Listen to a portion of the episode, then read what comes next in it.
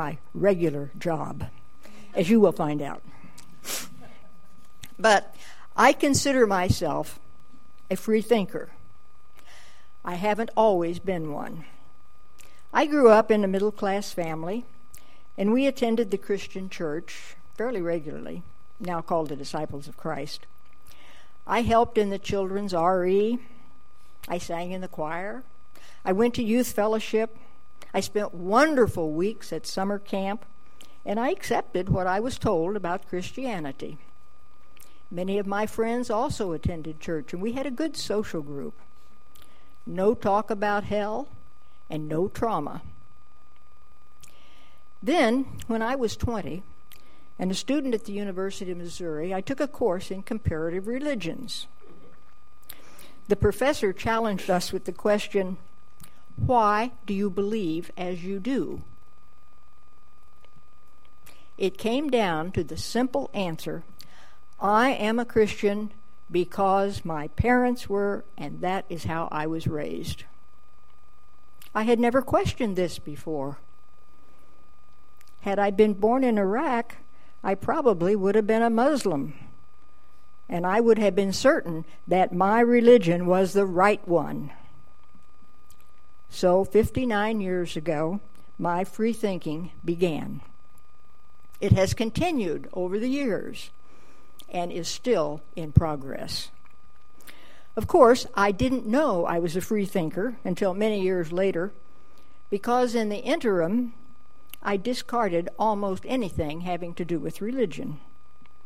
It wasn't until I moved to Oklahoma and started attending Hope Unitarian Church that I realized what I had been missing.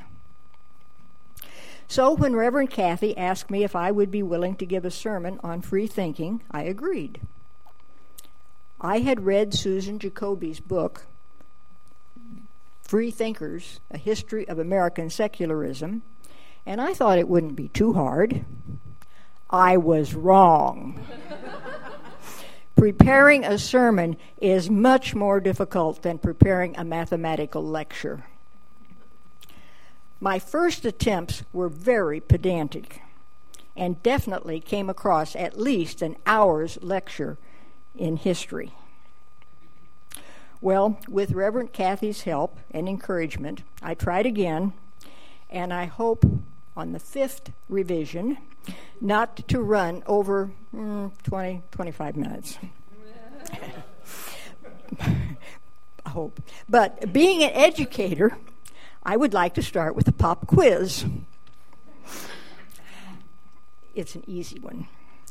How many of you know what a freethinker is? Raise your hands. Wow. okay, we got, some, we got some education here. now, of how many of you consider, though who know what it is, consider yourself a free thinker?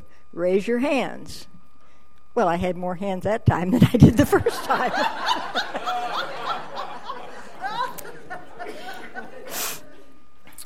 All right, well, here's some questions for you, but you don't have to answer these except in your own mind and listen for the answers if you can find them in my talk today. Are all Unitarian Universalists free thinkers? Here's a harder one. William Ellery Channing was an Arian in his theology. That means he believed in only one God, but he believed in the divinity of that God and in the divinity of Jesus do you think he was a free thinker? All right, so we better look at some definitions. A free thinker, one who forms opinions based on reason, independently of authority, especially one who doubts or denies religious dogma. Now, there's another thing, question to think about. To be considered a free thinker, does one have to form all of one's opinions based on reason? If so, I think a lot of us are in trouble. Does one have to deny all religious dogma?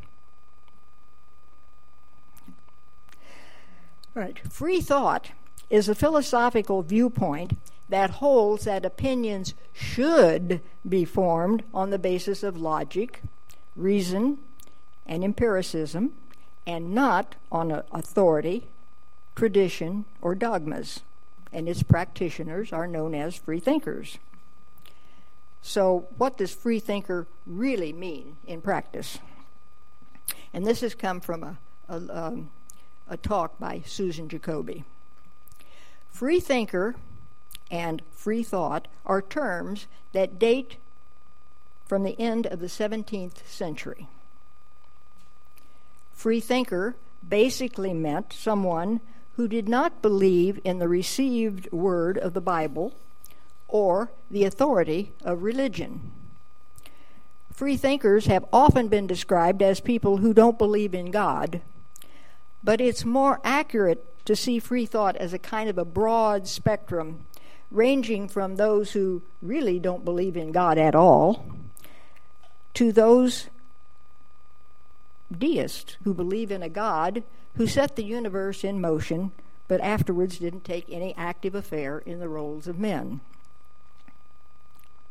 By the end of the 19th century, freethinkers even included liberal Protestants, liberal Protestant dominations, and Unitarians. Even though they believed in God and in some form of Christianity, they did not believe in any religious authorities, such as priests and bishops and popes. So there was a spectrum of people in the free thought community who all were opposed to at least some of the religious orthodoxies of their day. Who would the term free thinker encompass today? Again, the, the comments from Susan Jacoby. Quote, I would say my definition of freethinker from the past is just as good as the definition of freethinker today. I prefer it to agnostic, or atheist or anything else you might come up with. It also encompasses the idea that if God did create man, he created rationality as the supreme instrument for understanding the natural world.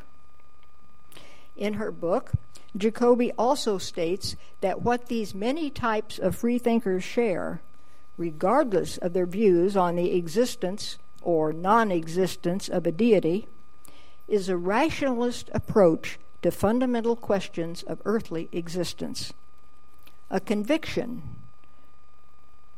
that the affairs of humans should be governed not by faith in the supernatural, but by a reliance on reason and evidence adduced from the natural world.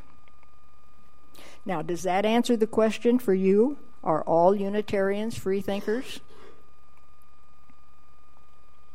We do not have a creed and are expected to develop our own theology based on reason.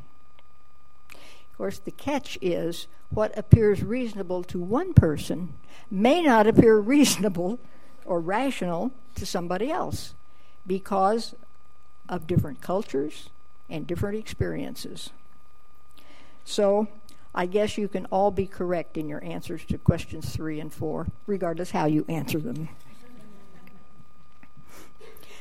Secularism is the principle that morality should be based solely on regard to the well being of mankind in the present life, to the exclusion of all considerations drawn from belief in God or a future state.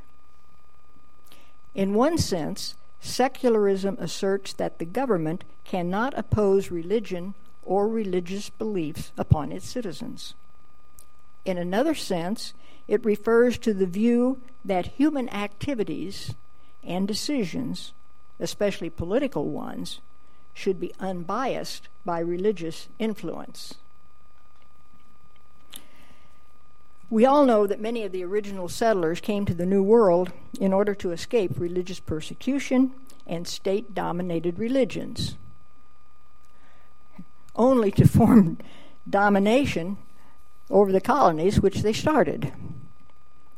The colonies became states, and their religious restrictions were based on old prejudices and on the strength of various constituencies. For example, in New York, although there were very few Jews at the time, since they were very economically in charge of New York City, Jews were considered as citizens, while Catholics were not. Whether you had legal rights depended upon whether you were a Protestant, and by this we mean a Trinitarian, Catholic, Jew, whatever.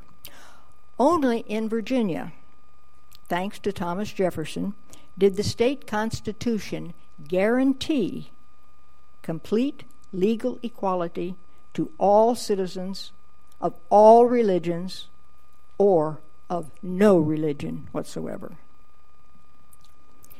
Beginning with the Revolutionary era, freethinkers periodically achieved substantial influence on American society only to be vilified in periods of reaction. Fortunately for us, the federal Constitution, which was modeled after that of the state of Virginia, was adopted during one of those periods of high influence. Otherwise, it might never have happened. On the 100th anniversary of the signing of the Declaration of Independence, Robert Green Ingersoll, the foremost champion of free thought and the most famous orator of the 19th century, paid tribute to, quote, the first secular government that was ever founded in this world. Ingersoll, also known as the Great Agnostic, praised the framers of the Constitution for deliberately omitting any mention of God in the nation's founding document and instead acknowledging we, the people, as the supreme governmental authority. He stated, We have retired the gods from politics. Sorry, Mr. Ingersoll.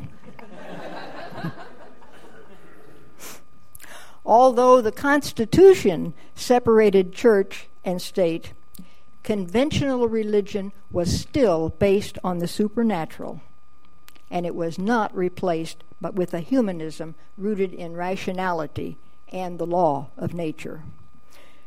So here we are, 139 years later, still contempting, contending with attempts by the religious fundamentalist to infuse every public issue with their theological values.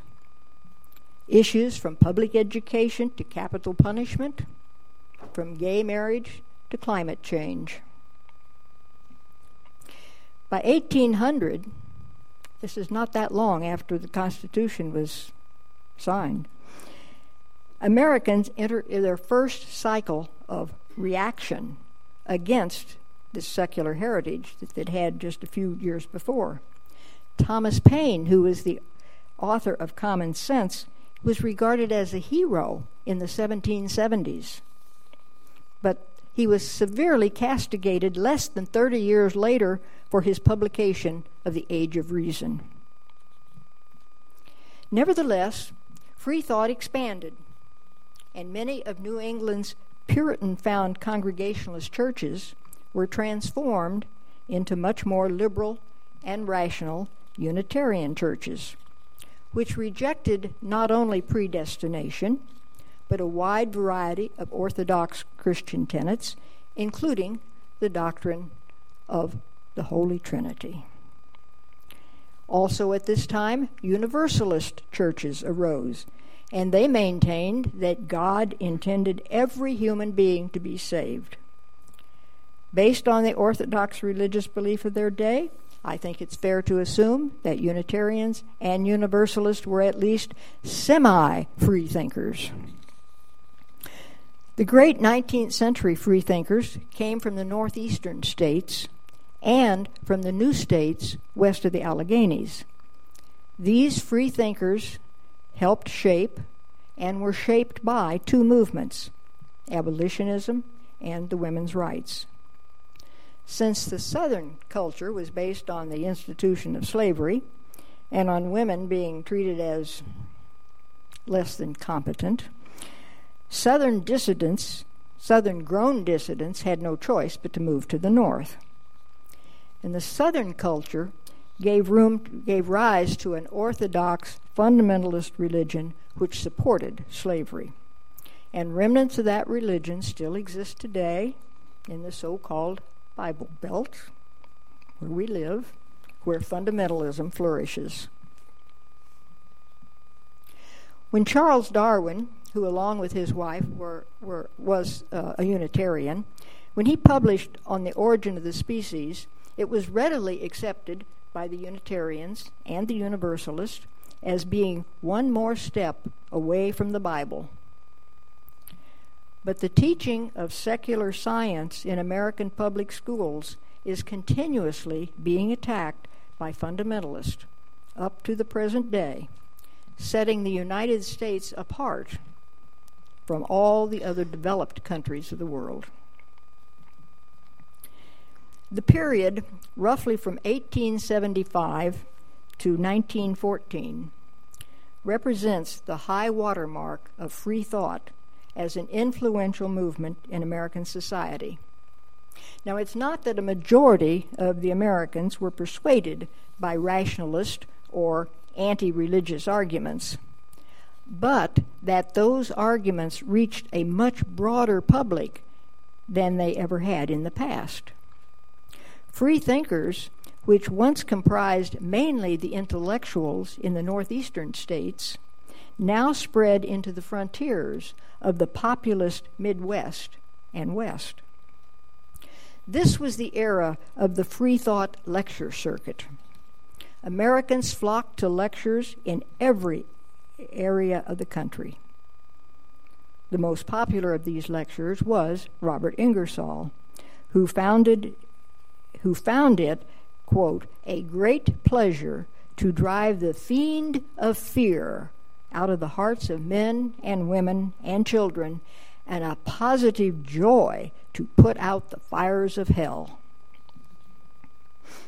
Free thought lecturers, unable to hold out the prospect of salvation or threaten damnation in the next world, could appeal to their audience only by holding out a different vision of how to think and live on this earth. The consistent message of free thinkers in the late 19th century was that human beings must seek solutions to their problems not in heaven, but on earth. One of the glories of the 19th century free thought was that its most passionate uh, adherents never laid claim to absolute knowledge professed by those of the orthodox faiths. Another fact freedom of religion meant just that the freedom to believe in and practice one's creed. It did not mean that particular religious beliefs were exempt from public criticism or even from public ridicule. Would that that were true today. The 1920s marked the end of the free thought movement as a distinct intellectual force in America. Members of the new generation of free thinkers invested their energy in causes rather than in the promotion of free thought itself. Causes such as civil liberties, birth control, the defense of science, the fight against capital punishment, the expanded economic and, and legal rights for women, and above all, the expansion of public education. And those are the same issues that we are fighting for today. But beliefs based on emotions are strong and very hard to overcome. Arguments based on logic often have a difficult time penetrating the mind clouded by emotion and a religion which promises a heavenly afterlife, the religion of your parents and of your childhood, certainly provides an armor against rational thinking. I find the religious influence on politics today truly frightening. The abortion issue is a case in point. I can understand a person being opposed to the process of abortion.